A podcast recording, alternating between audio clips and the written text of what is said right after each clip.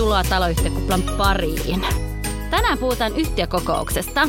Tänään käydään kuitenkin läpi semmoisia erityiskysymyksiä yhtiökokoukseen liittyen. Ja tämä on vähän kuin jatkokurssi.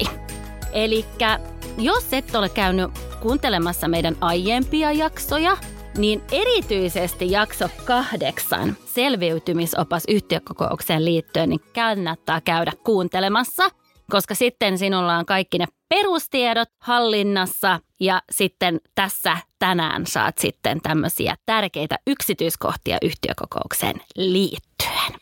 Tänään on mukana tuttu Tiina. Moikka. Ja lisäksi meillä on täällä mukana meidän Pauliina vanhempi lakimies ja varatuomari.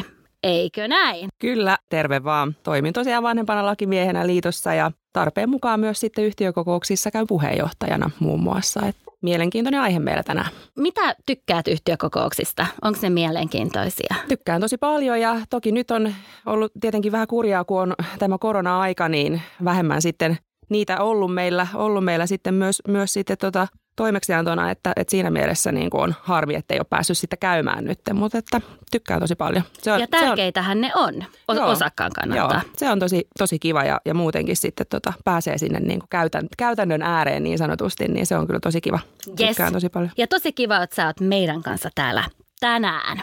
Lähdetään ihan liikkeelle siitä, että on lähetetty kutsu yhtiökokoukseen – osakkeen omistajana perehdyt siihen ja huomaat, että käsiteltävänä on nytten tärkeitä ja mielenkiintoisia asioita ja pidät myöskin tärkeänä, että itse osallistut siihen yhtiökokoukseen, niin Mistä lähdet silloin, silloin liikkeelle, Tiina? Mi- mi- mitä sinä silloin osakkaana pidät mielessä? No mä lähtisin liikkeelle ihan siitä, että mä katsoisin, että miten siihen kokoukseen voi osallistua onko siellä se joku fyysinen paikka, minne mun kannattaa mennä sitten paikan päälle vai onko siellä tarjottu näitä myös etäosallistumismahdollisuuksia siihen kokoukseen. Ja tässä on tavallaan hyvä pitää mielessä se, että etänähän ei voi osallistua sinne yhtiökokoukseen, mikäli siellä ei ole mainittu siinä kutsussa tästä asiasta.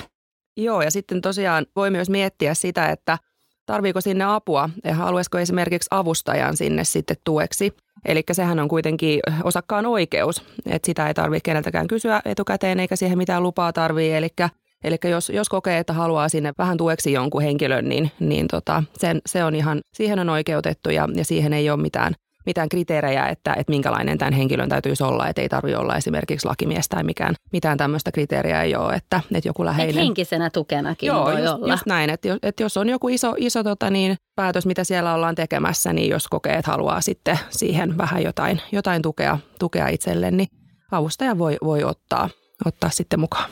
Lisätukena niin lähtisin itse myöskin ehkä pohtimaan etukäteen tulevaa puheenvuoroa, mitä mä haluan sanoa. Ehkä kirjoittaa jotain muistiinpanoja, ranskalaisia viivoja, että mitkä on ne pääpointit, mitä mä haluan tuoda, tuoda ilmi. Koska sitten siellä, kun oot yhtiökokouksessa, tulee sun vuoro pitää puheenvuoron, niin voihan se olla, tai tiedän vaikka mä oon käynyt paljon, että sitten kun sä oot siinä tilanteessa, niin on hyvä, että sulla on mietittynä etukäteen vähän, että mitkä on ne tärkeät asiat, mitä haluat tuoda siinä esille. Joo, ja jos on miettinyt näitä kysymyksiä jo etukäteen ja niitä on, on paljonkin tai jostain tietystä, tietystä asiasta esimerkiksi, niin, niin nehän voi jo etukäteen myös ilmoittaa sitten sinne hallitukselle ja isännöitsijälle, niin, niin silloin hekin pystyy valmistautumaan niihin etukäteen, että niin, niin ei tule sitten tavallaan yllätyksenä siellä kokouksessa, että saa sitten saman tien sen, sen vastauksen. Sillä tavalla hän pystyy vähän varmistumaan, että varmasti saa sen vastauksen joo, siihen kysymykseen. Joo, kyllä, kyllä, juuri näin. Eli valmistautua kannattaa, osakkaan kannattaa valmistautua. Mutta mitä sitten, jos huomaakin tosiaan, että siellä oli niitä tärkeitä asioita, haluaa vaikuttaa, haluaa saada tietoa niistä, mutta huomaa, että itse ei millään pääse osallistumaan. Niin mitä sä voit sitten osakkaana tehdä?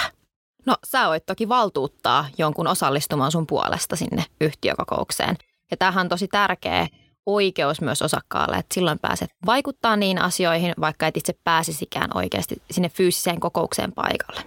Vielä tuosta valtuutuksesta, niin kaikille osakkaille ei välttämättä ole aivan selvä, miten joku valtuutetaan. Pauliina, miten lähdetään valtuuttamaan? Siihenhän ei myöskään ole mitään semmoista niin kuin sääntelyä, että, että kuka Vaatimusta. siinä... Mitään, joo, mitään vaatimuksia, että, että kuka siinä voi olla valtuutettuna. Että, että tota, se on ihan omassa päätösvallassa.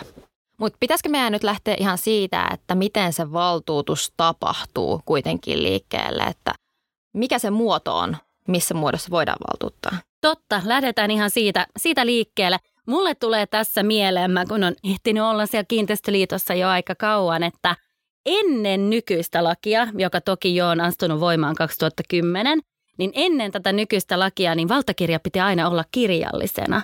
Eli piti löytyä tämmöinen kirjallinen valtakirja, millä annettiin oikeus sitten toiselle edustaa itseään siellä yhtiökokouksessa. Mutta nykyisessä laissa niin ei ole todettu tätä valtakirjaa, vaan nykyisessä laissa lähdetään siitä, että tämä asiamies, eli henkilö, joka on valtuutettu, pitää esittää luotettava selvitys siitä, että hänellä on oikeus edustaa sitten osakkeenomistajaa siellä yhtiökokouksessa. Ja siellä on todettu, että luotettavana selvityksenä toimii muun muassa puhelu, sähköposti, tekstiviesti. Toki tässä on muistettava, että se osakas, joka antaa valtakirjan, niin hänet pitää tunnistaa siitä. Eli näin ollen mulla tulee mieleen yksi yhtiökokous, jossa olin paikalla, jossa oli sitten osakkeenomistaja, joka oli ulkomailla. Ja ennen kuin hän lähti matkalle, niin hän ei ollut ehtinyt antaa tämmöistä kirjallista valtakirjaa – niin hän sitten halusi valtuuttaa yksi osakas, joka oli paikalla, niin edustamaan hänet siellä yhtiökokouksessa. Niin toimittiin sillä tavalla, että soitettiin sinne ulkomaille, laitettiin toi kaiutin päälle ja siellä sitten osakas niin äänen tätä totesi. Mullehan tämä henkilö ei ollut tuttu, mutta ne osakkaat, joka oli sitten siellä paikalla, niin tunnisti osakkaan ääneen. Ja näin ollen niin todettiin, että tämä valtuutus oli siellä yhtiökokouksessa niin otettu vastaan. Joo, joo, se on just näin, että jos, jos se henkilö tunnistetaan, niin, niin se, se, sitten, se sitten riittää. Tokihan se on niin kuin näin, että se kirjallinen valtakirja on aina paras ihan vaan sen takia, että sit se on mustaa valkoisella ja, ja, ja se on niin kuin siinä mielessä sitten selvää, että, että toki siihen, siihen on hyvä aina pyrkiä, mutta sitten jos, jos tulee tämmöisiä yllättäviäkin tilanteita, niin ei ole välttämättä este sitten, sitten sille, etteikö sitä jotain, jotain henkilöä voisi sinne sitten valtuuttaa. Joo, toi on hyvä. Eli kirjallinen valtakirjahan kannattaa aina ottaa ja olla, jos vaan on mahdollisuus. Mutta jos on näin, että on lähtenyt matkalle ja sitten huomaa samana päivänä, kun on yhtiökokous, että hei, että en, en, en pääsekään ja haluan valtuuttaa jonkun, niin on hyvä muistaa, että ei ole pakko olla se kirjallinen valtakirja. Sitten jos mietitään tätä valtakirjaa, niin myöskin 2010 niin valtakirjaan liittyen tapahtui se muutos, että se voi olla jatkuva – Eli aiemmin se oli vain lyhyen määräajan voimassa, mutta nykyään se voi olla jatkuva. Eli jos on niin, että on monta osakkeenomistajaa samaan osakehuoneistoon, niin voi antaa valtakirjan, joka on ikuisesti voimassa ja aina käyttää sitä samaa. Niin sekään ei sitten muodosta ongelmaa. Ja tämä on varsinkin hyvä, jos mietitään esimerkiksi näitä kuolinpesiä. Että leskihän siellä, jos se edustaa sitä kuolinpesää, niin sehän tarvitsee sen valtakirjan. Ja nyt kun tämmöinen ei ole tavallaan aika raja siihen, niin tämä valtakirja voi olla hyvinkin pitkään voimassa. Kyllä. Eli tosiaan se valtakirjahan on kaikista paras, mutta lisäksi kannattaa muistaa, että meillä on tämmöinen yksi tilanne, jossa itse asiassa katsotaan, että se tilanne jo muodostaa semmoisen niin luotettavan selvityksen siitä, että saa edustaa sitä toista. Eli jos omistaa yhdessä vaikka miehensä kanssa, meillä on siis avio tai avo avopuolisot tai rekisteröity parisuhde ja omistetaan yhdessä tämä huoneisto, asutaan yhdessä tässä huoneistossa, huoneiston taloyhtiön rakennuksessa, niin silloin katsotaan, että tämmöistä erillistä valtuutusta ei tarvita, vaan tämä tilanne, että omistetaan yhdessä, niin, niin riittää, jos toinen vaan tulee paikalle. Ja tässähän tuolla prosenttiosuudella, millä osuudella omistetaan se huoneisto, niin sillähän ei ole merkitystä. Hyvä pointti, Kristel. Ja tässä on ehkä hyvä pitää myös siellä, että tähän koskee nimenomaan niitä avio, avo tai rekisteröityä parisuhdetta. Että esimerkiksi jos omistat siskos kanssa huoneiston ja vaikka asutta siellä, niin tämä ei silloin tule sovellettavaksi. Joo, ja tämä on, tämä on kyllä mielenkiintoinen. Tätähän me aina välillä pohditaan myös tai käydään keskustelua, että miten tähän nyt pitäisi suhtautua. Että tota, puhutaan tällaisesta niin sanotusta asemavaltuutuksesta, että sillä perusteella, että on, on tosiaan se avo- tai aviopuoliso, niin niin riittäisi, riittäisi se, että tota niin, kertoo vaan, että edustan nyt tässä puolisoanikin, että ei tarvitse sitä kirjallista. On, on ollut tavallaan tapanakin sitten, että toinen sitten tulee vaan kokoukseen ja edustetaan sitten sitä koko, koko osakeryhmää, eikä sitä erillistä valtakirjaa ole. Ja tässä oikeastaan sitten ohjeena on, on se, että puheenjohtaja, joka sitten sitä viime kädessä päättää, että tarvitaanko valtakirjaa vai ei, niin niin arvioi sitten sen tilanteen, että voidaanko tässä nyt todella niin kuin ajatella, että jos on vuosikausia esimerkiksi toimittu niin, että on yhdessä tai toinen puoliso on vaan tullut, tullut tota kokoukseen ja, ja ei, ei sitten sitä kirjallista valtakirjaa valtakirjaa ole siinä, siinä tarvittu, että voidaan sitten näin jatkaa, että se on aina niin kuin tapauskohtaisesti sitten arvioitava. Ja, ja yksi hovin, hovin tapaushan on, on myös tähän sitten liittyen, että on katsottu, että sitä ei tarvii puolisolta, mutta se on hyvä, hyvä pitää mielessä, että sitten aina tapauskohtaisesti se on kuitenkin se viime kädessä puheenjohtaja, joka sitten arvioi, että onko tässä nyt tarvetta, voidaanko tähän luottaa, että tällä tota, puolisolla, joka paikalle tulee, niin niin on sitten niin kuin tämän toisenkin puolison hyväksyntä siellä taustalla, että ei, ei tarvita sitä kirjallista, kirjallista siinä. Mutta tosiaan Mut vaan siinä, avio- ja avopuolisoita. Mutta siinä toki, jos on se mahdollisuus, että ehtii ja pystyy antaa valtakirja, niin siinäkin voisi olla ohjeena kyllä, se, että se on kyllä. aina kaikista parasta on, että se kirjallinen valtakirja löytyy, just jos näin. haluaa, että joku edustaa itseään. Joo, just näin. Se on selkeä ja sitten siinä ei jää mitään epäselvää, jos se kirjallinen valtakirja löytyy. Ollaan katsottu, Miten että sitten, voi jos ei ole ketään, joka valtuuttaa? Eli jos ei ole perheenjäsentä tai ei ole tätä avopuolisoa, joka lähtee edustamaan, niin niin tota, joudutaanko välillä niin pohtimaan, että ketä valtuuttaa ja kannattaako tämä henkilö, joka, kenelle annetaan se valtakirja, niin olla sama, samaa mieltä? M- mitä sä ajattelet siitä, Pauliina? No joo, totta kai siinä täytyy sitten miettiä se, että kenet sitten valtuuttaa sinne, että tämä henkilö, kenet sitten valtuuttaa, niin voi sitten toimia siellä niin kuin parhaaksi näkee – Eli äänestää sen mukaan, miten sitten itse, itse, itse niin kuin katsoo parhaaksi. Eli siinä mielessä tietenkin kannattaa sitten vähän tota, kartottaa sitä, että, että onhan tämä henkilö sitten samaa mieltä kuin mitä itse on sitten tästä päätettävästä asiasta. Että, että siinä mielessä toki tosi tärkeä pointti, mikä pitää miettiä. Ja valtuuttaja, siis se, joka antaa valtakirjan, hän voi antaa ohjeet myöskin tälle henkilölle, miten pitää äänestää, mutta sehän on aina heidän välinen asia, etteihän siellä yhtiökokouksessa puheenjohtaja esimerkiksi tarkistaa, että miten henkilön piti äänestää, vaan se on sitten heidän, heidän välistä. Että kyllä mä myöskin olisin sitä mieltä, että lähtisin ehkä etsimään semmoista henkilöä, joka tiedän, että on tässä asiassa niin samaa mieltä, mieltä mun kanssa. Mutta joo, varmasti jos on mahdollisuus osallistua itse, niin se varmasti kannattaa tehdä. Mutta pitää mielessä, että jos se on mahdottomuus, niin on sitten aina oikeus. Eli se on ehdoton oikeus, että saa antaa valtakirjan jollekin Jota kannattaa sitten käyttää viime kädessä. Kyllä. Joo, just näin. Tietenkin sitten, jos voi osallistua, niin kannattaa osallistua. Tota, sitten ainakin varmistuu siitä, että sen oman mielipiteensä saa esiin tuotua ja voi esittää niitä lisäkysymyksiä ja tuoda sitä omaa näkemystään esiin ja, ja saada sitä keskustelua aikaiseksi sitten tärkeistä asioista, mitä siellä sitten onkaan päätettävänä. Ja sitten jos pääsee osallistumaan sinne kokoukseen, niin toki voi esittää myös ihan vastaesityksiä, jos on joku hallituksen esitys. Siitä päätetään sitten vaikka, että äänestetään, niin tähän voi esittää vastaesityksiä ja toki myös vaatia äänestystä viime kädessä. Ja tämä on hyvä kyllä osakkaan varmistaa, että saa sen asian niin selvästi sanottu. Mulla tulee niin hyvin mieleen semmoisia tilanteita siellä yhtiökokouksessa, kun mä oon ollut puheenjohtajana ja osakkeenomistaja on pitänyt hyvin tämmöisen tunteikkaan puheenvuoron, jossa kritisoi valmistelua ja kritisoi tätä tulevaa hanketta. Mutta osakkeenomistaja ei missään vaiheessa sano selvästi, että minä vastustan tämän ja minä vaadin, minä haluan, että asiassa äänestetään. Vaikka pitääkin semmoisen niin kuin selvään puheenvuoron, josta käy ilmi, että e- ei toivo, että sitä tehdään. Niin silloin mä oon puheenjohtajana niin kuin kysynyt sen jälkeen, että vastustatko siis tätä hanketta ja haluatko, että tästä äänestetään. Mutta jos ei ole sitten puheenjohtaja, joka on kokenut ja osataan tehdä, niin pahimmassa tapauksessahan se voi olla, että ei lähdetä äänestämään, koska ei ole osakkeenomistaja selvästi vastustanut, että tämä kannattaa osakkaan pitää mielessä, kun pitää puheenvuoron siellä.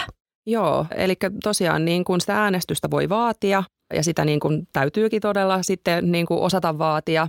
Ja, ja sitten tietenkin siinä aina, aina mahdollisuus sitten kokeilla koeäänestystä, jos tulee tämmöisiä niin kuin puheenvuoroja, että ollaan eri mieltä ja, ja halutaan esimerkiksi esittää jotain muuta vaihtoehtoa, niin, niin koeäänestyksellä ihan niin kuin kät, kättä pystyyn tyylillä sitten voidaan katsoa vähän, että mikä se on se niin kuin kannatus sille asialle. Ja, ja sitten jos näyttää siltä, että muutama käsi siellä vaan nousee, niin siinä voidaan miettiä, että onko järkevää sitten järjestää sitä äänestystä ollenkaan. Eli sitten tietenkin pitää kysyä tältä tältä henkilöltä, joka, joka sitten sitä äänestystä siinä vaatii, että haluaako hän, että nyt sitten äänestetään. Ja yleensähän siinä kohtaa sitten, jos näkee, että siellä ei sitä enemmistökannatusta lähellekään ole, niin, niin siinä ei sitten lähetä siihen äänestykseen. Että siinä sitten tietenkin vaan ajan hukkaa tulee, kun, kun joudutaan sitten tota käymään se äänestysprosessi sitten varsinaisesti läpi. Että, että toi koeäänestys on kyllä tosi kätevä, kätevä sitten siinä hyödyntää. Siinä on tietenkin sitten myös se vaihtoehto, että jos ei sitten tätä varsinaista äänestystä järjestetä, että sitä ei, ei niin kuin kannata siihen lähteä, siltä näyttää ja, ja sitten on kuitenkin, kuitenkin niin kuin itse sitä mieltä, että tämä on nyt väärä päätös, niin sitten voi vaatia sitten, että haluaa, että oma eriävä mielipide merkitään sinne kokouksen pöytäkirjaan. Eli se on, se on niin kuin se, mitä siinä voi sitten itse tehdä, jos on eri mieltä siitä päätettävästä asiasta.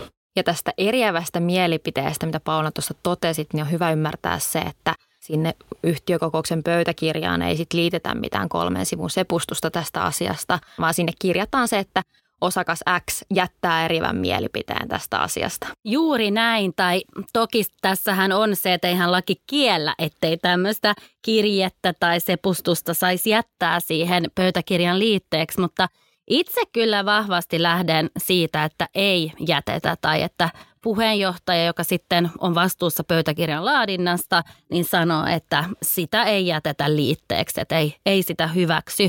Muistan nimittäin niin hyvin semmoinen tilanne, jossa sitten oli osakkeenomistaja, joka halusi jättää eriävän mielipiteen. Hän oli kirjoittanut pitkään kirjeen. Ja siinä kirjeessä niin oli todettu, että tämä tehty päätös olisi lainvastainen. Siinä oli todettu semmoisia asioita, joka ei pitänyt paikkaansa. Eli jos tätä kirjettä olisi liitetty pöytäkirjaan, niin mun mielestä siinä on selvä riski, että sitten kun osakkaat, jotka ei ole ollut paikalla, pyytää pöytäkirjan ja saa tämän kirjeen, eriävän mielipiteen, niin nehän saattaa saada ihan väärän kuvan siitä päätöksestä.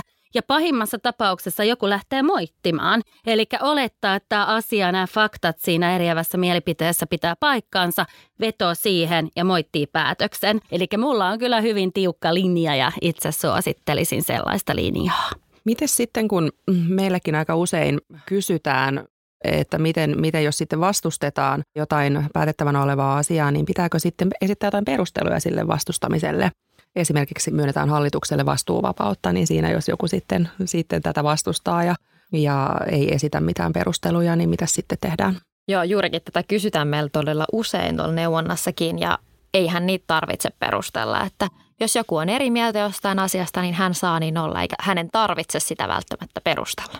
Joo, tiedän, että tämähän voi olla tunteita herättävä tämäkin asia, eli jokuhan voi siellä kokea, että tämä on lähinnä kiusan tekoa, jos vaan periaatteesta vastustaa. Mutta itse lähden silloin siitä, että tuskin nyt saa enemmistön mukaan siihen tai päätöksen taakse, jos ei ole edes perusteita niin olemassa tälle päätökselle. Toi on tosi hyvä pointti, että jos nyt oikeasti haluaisi asiansa saavan siellä yhtiökokouksessa läpi, niin pitäähän se pystyä perustelemaan, vaikka tällaista niin kuin velvollisuutta asiaan ei olisikaan. Juuri näin. Ja tota niin, sitten kun mietitään sitä yhtiökokouksen kulkua ja sitten tässä vähän sivuttiinkin sitä, että äänestämään voidaan joutua, jos niitä vastaesityksiä tai, tai niin kuin muita, muita vaihtoehtoja siellä on, on kuin vain yksi. Eli silloin voitaisiin vähän keskustella tästä, että mitä kaikkea siihen äänestämiseen sitten liittyy ja mitä, mitä on niin semmoisia hyviä pointteja huomioida siinä. Totta, varsinkin nyt on ollut tämä korona-aika ja pidetty kokouksia hybridinä, niin on sitten pohdittu, että miten tämä äänestys järjestetään. Että jos siellä osa jengistä, osakkaista on paikalla ja osa sitten Teamsissa, niin miten esimerkiksi tämä suljettu lippuäänestys sitten järjestetään? Joo, tätä on kysytty meiltä kyllä tosi monta kertaa ja ehkä hyvä semmoisena pointtina pitää mielessä, että sitä suljettua lippuäänestystä hän ei ole pakko järjestää niin kuin yhden osakkaan vaatimuksesta. Joo, tarvittaessahan siis tosiaan äänestetään siitä, että järjestetäänkö tämmöistä suljettua lippuäänestystä nimenomaan. Eli siinäkin ihan enemmistöpäätöksellä yhtiökokous päättää, että mikä se tyyli on, miten äänestetään, ettei ole semmoista yhden henkilön absoluuttista oikeutta sit vaatia sitä suljettua lippuäänestystä. Joo, ja tässähän on hyvä muistaa, että ei se suljettu lippuäänestys ikinä ole kokonaan suljettu. Että siihen lippuunhan tulee kuitenkin se ääni, äänimäärä. Ja näin ollenhan kyllähän se lippuäänestys sitten saattaa tuntua vähän turhaan raskalta ja monimutkaiselta.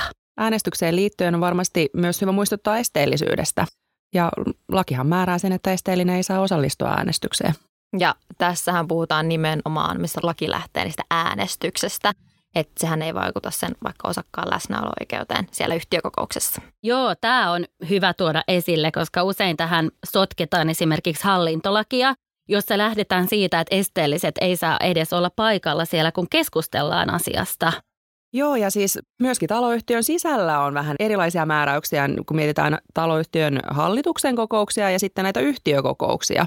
Eli hallituksen päätöksenteossa on asunto ihan, ihan niin kuin määrätty ja säännelty, että siellä esteelliset ei saa osallistua ollenkaan asian käsittelyyn, toisin kuin sitten yhtiökokouksessa. Joo, tähän saattaa kyllä itse asiassa hämää, hämää aika moni siellä taloyhtiön maailmassa, että kun ollaan hallituksen kokouksessa, siellä ei saa osallistua ollenkaan keskusteluun, mutta taas yhtiökokouksessa saa osallistua keskusteluun, saa jopa antaa päätösehdotuksia. Se on ainoastaan silloin, jos äänestetään, niin silloin ollaan esteellisiä. Tässä vaiheessa olisi varmasti tosi hyvä muistuttaa kuulijoita, että milloin se osakas on sitten esteellinen äänestämään siellä yhtiökokouksessa. Totta. Ja osakas on siis esteellinen äänestämään ensinnäkin siinä tapauksessa, jos kysymys on osakkeen omistajan itsensä tai yhtiön välisestä sopimuksesta tai muusta oikeustoimesta, tai sitten siellä äänestetään vastuuvapauden myöntämisestä sille osakkaalle itselleen tai kanteen nostamista hänen itseään vastaan tai vahingonkorvausvelvollisuudesta vapauttamisesta tai muusta tällaista velvoitteesta yhtiöstä kohtaan. Lisäksi sitten, jos ollaan päättämässä siitä, että otetaan osakkeenomistajan huoneisto yhtiön hallintaan, niin on osakkeenomistaja esteellinen.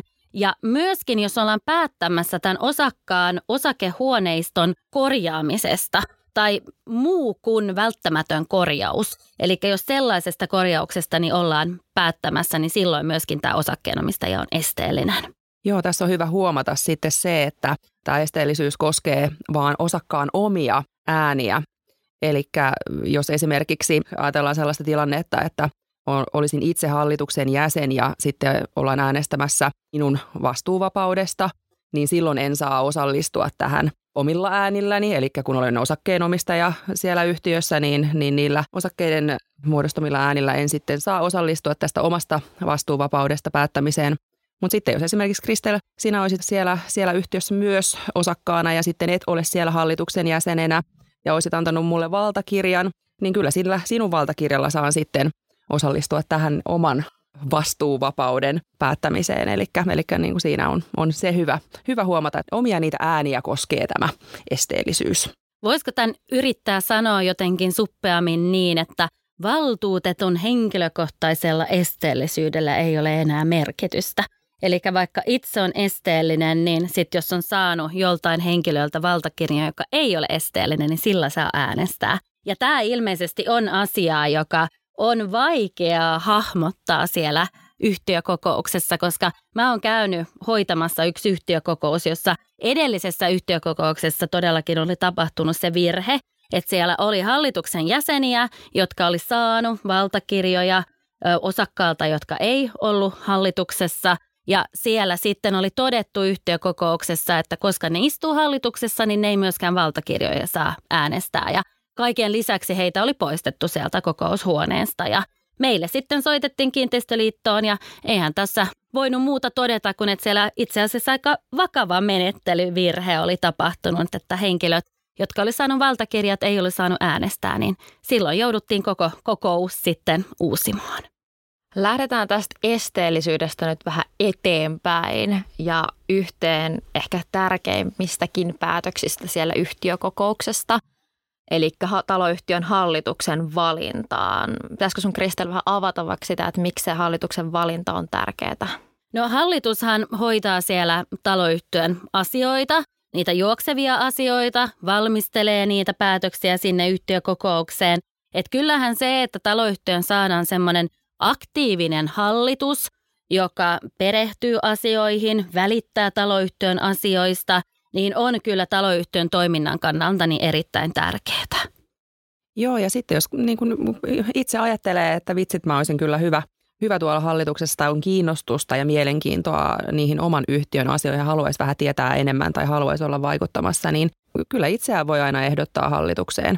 Eli kun yhtiökokouksessakin, jos on, on, on, ollaan siellä varsinaisessa yhtiökokouksessa ja vaikka ei olisi ollut, ollut niin välttämättä puhettakaan aiemmin, niin, niin sitten kun siinä tulee se hallituksen valinta – valintakohta, niin kyllä siinä voi sitten ilmoittaa, että hei mä olisin halukas kans totani hallitukseen. Ja siinähän myös sitten tietenkin, jos nyt olisi, olisi niin hyvä tilanne, että sitten siellä enemmän on niitä halukkaita sitten kuin mitä hallituksen jäsenen, jäseniä paikkoja on, niin sitten tietenkin äänestetään ja siinähän sitten itseään saa myös sitten äänestää, että, että se on ihan, ihan sallittua. No jos tulee tämä tilanne, että sitten tarvitaan äänestää siitä, että mitä hallitus valitaan, niin pitäisikö tähän tätäkin avata tässä vaiheessa hieman? Joo, totta, koska tässähän on tilanne se, että jos ajatellaan, että hallituksen pitää valita sitten sanotaan vaikka kolme ja siellä on sitten innokkaana vaikka neljä henkilöä, niin siinähän on sitten, jos ajatellaan, että ei ole henkilö, joka on kokenut tässä, niin siinähän saattaa käydä niin, että äänestetään kolme kertaa. Ja aina se, joka saa eniten ääniä siinä äänestyksessä, niin valitaan hallitukseen. Mutta onhan tässä huomattavasti helpompi tapa se, että äänestetään kerran. Ja siinä samassa äänestyksessä niin sitten jokainen osakkeenomistaja äänestää kaikki ne kolme, joka haluaa siihen hallitukseen. Eli tällä tavallahan saadaan huomattavasti nopeutettua sitä äänestystä siellä yhtiökokouksessa. Joo, eli siinä silloin, silloin tosiaan ne, ketkä eniten niitä ääniä on sitten saanut, niin, niin ne kolme sitten valitaan. Ja siinähän on mahdollista myös sitten se, että jos haluaa vaikka vain yhtä henkilöä äänestää näistä ehdolla olevista, niin sitten voi vaan laittaa sen henkilön nimen siihen lappuun. Totta. Että ei ole pakko äänestää kolme, mutta saa siinä Kyllä. äänestyksessä äänestää, äänestää kolme. Tässä tulee vielä mieleen tähän äänestykseen liittyen tai hallituksen valintaan liittyen ne hallituksen varajäsenet. Mä oon jonkin verran törmännyt siihen, että valitaan varajäseniä, jopa valitaan niitä, vaikka yhtiöjärjestys ei tunne niitä. Ja sehän kannattaa muistaa, että ne pitää siellä yhtiöjärjestyksessä olla mainittua, että niitä, niitä voidaan valita. Juurikin näet, että varajäseniä ei tavallaan voi valita varmuuden vuoksi, vaan sen pitää nimenomaan ilmetä sieltä yhtiöjärjestyksestä, jos niitä varajäseniä tulee valita hallitukseen. Vielä sellainen pointti, että jos on valittu vaikka kaksi varajäsentä, niin kumpi heistä sitten kutsutaan hallituksen kokoukseen, jos yksi varsinainen jäsen on estynyt? Joo, tämä onkin ihan hyvä pointti ja se pitäisi huomata sitten siellä yhtiökokouksessa, kun valitaan niitä varajäseniä, että jos niitä varajäseniä on kaksi, niin päätettäisiin silloin, että, tai valittaisiin silloin, että tässä on varajäsen ykkönen ja sitten tässä on varajäsen kakkonen. Eli sitten olisi selkeää, että sitten aina se varajäsen ykkönen, eli se, joka on saanut sitten enemmän niitä ääniä siinä valintatilanteessa, niin on sitten se, joka ensisijaisesti kutsutaan sinne tämmöisen estyneen, estyneen varsinaisen hallituksen jäsenen tilalle. Kyllä, ja nyt me ollaan kyllä puhuttu erittäin tärkeistä tämmöisistä erityiskysymyksistä yhtiökokoukseen liittyen, ja tässä viimeiseksi puhuttiin hallituksen valinnasta, ja todellakin se hallituksen valinta on erittäin tärkeä päätös siellä yhtiökokouksessa, ja Muutenkin siellä yhtiökokouksessa tehdään erittäin merkittäviä päätöksiä remonteista, vastikkeista, kaikki tämän tyyppisistä asioista, joka huomattavasti vaikuttaa siihen osakkeen omistajan elämään ja ehkä myöskin lompakkoon. Eli jos siellä asumiskustannukset vaikka sitten lähdetään tai joudutaan korottamaan se vastike. Eli näin ollen on kyllä erittäin tärkeää, että osakkeenomistaja osallistuu sitten sinne yhtiökokoukseen. Haluammeko tähän loppuun antaa jotain vielä vinkkejä? No tietenkin se on, on niin kuin hyvä sitten siellä taloyhtiön johdossakin miettiä sit sitä, kun lähdetään järjestämään yhtiökokousta, että tota, valmistaudutaan ja valmistellaan sitä asiaa hyvin ja ollaan niin kuin hyvissä ajoin liikkeellä, että sitten osakkaatkin saa sen tilaisuuden itsekin valmistautua siihen kokouspäivään ja, ja tota, sinne sitten mahdollisimman monta osakasta sitten tulisi. Totta, eli siinähän voisi hallituksen ajatella niin, että kutsu kun lähetetään se kaksi viikkoa ennen kokousta, niin kyllähän usein on huomattavasti aiemmin tiedossa se kokouspäivä, niin voihan sen kokouspäivän ilmoittaa etukäteen esimerkiksi. Juurikin näin. Ja kyllä mä niin kuin kannustaisin taloyhtiöitä pohtimaan myös näitä etäosallistumismahdollisuuksia, niiden järjestämistä, koska juurikin, että monienkin arki on todella hektistä ja se voi olla helpompaa osallistua sitten siellä – kotona siihen yhtiökokoukseen työpäivän jälkeen, kun se, että lähtisi sitten sinne fyysiseen kokouspaikalle. Että tämä kannustaa myös osakkaita osallistumaan paljon enemmän sitten niihin yhtiöasioihin. Ja olisi kyllä todella tärkeää saada ne osakkaat mukaan sinne yhtiökokoukseen, koska on myöskin todettu, että jos on siellä paikalla, ne saa niitä tietoja, mitä siellä annetaan, ne voi esittää kysymyksiä, niin se vähentää riitoja. Eli siellä ei kuvitella, että asioita on eri tavalla kuin miten ne sitten oikeasti on. Joo, ja tosiaan se, että miten, miten sitä tietoa sitten niin kuin myös ennen sitä kokousta saadaan, niin, niin aina voidaan sitten tiedottaa osakkaita. Että ja toki kokouksen jälkeenkin. Joo. Tästä muuten kysytään meiltä todella paljon, että pitääkö kokouspöytäkirjan lähettää automaattisesti osakkaille. Tai mä oon ainakin huomannut, että moni osakkeenomistaja olettaa, että sitä lähetetään automaattisesti. Mutta tällaista määräystähän siellä laissa ei, ei ole. Eli osakkeenomistajan pitää sitten sitä pyytää. Mutta ainahan yhtiö voi toimia paremmin kuin mitä laissa määrätään. Ja jos taloyhtiö sitten tiedottaa, mitä on päätetty ja avoimesti jakaa ne tiedot, niin olisin sitä mieltä, että sillä tyylillä ne voidaan vähentää niitä riitoja. Eli osakkaat osallistukaa yhtiökokoukseen, taloyhtiö tehkää mahdolliseksi, että osakkaat voi osallistua, ilmoittakaa ajoissa kokousajankohdat, mahdollistakaa etäosallistumismahdollisuus, mutta muistakaa myös, että kokouksen jälkeen niin tiedotatte niistä asioista, joissa on päätetty. Niin tällä tavalla me saadaan huomattavasti mukavampi henki siellä taloyhtiössä. Ja kaikilla on iloa ja mukavaa asua siellä. Just näin. Yes, meillähän oli tänään oikein mukava keskustelu näistä yhtiökokousasioista. Iso kiitos Pauliina vierailusta. Ehkä me nähdään sua nyt sitten jatkossa enemmän. Kiitoksia Kristel sulle. Kiitos. Kiitos, Kiitos Moikka moi. Moi moi. Jaahas rakkaat kuulijat, mulla on taas ikäviä uutisia. Tää oli tämän kauden, eli kolmannen kauden, viimeinen jakso. No, ehkä uskalla luvata jo tässä vaiheessa, että kyllä tässä jatkoa on vielä tulossa. Eli saatte tosi mielellään laittaa meille vinkkejä, mistä aiheista toivotte näitä jaksoja ja totta kai risuja ja ruusuja on aina tervetulleita. Kaikista paras kanava antaa sitä palautetta, niin on Instagram ja Instagramissa te löydätte meidät taloyhtiö Kupla, alaviiva, podcast. Kiitos kun kuuntelit ja ensi jaksossa ollaan taas uuden aiheen parissa.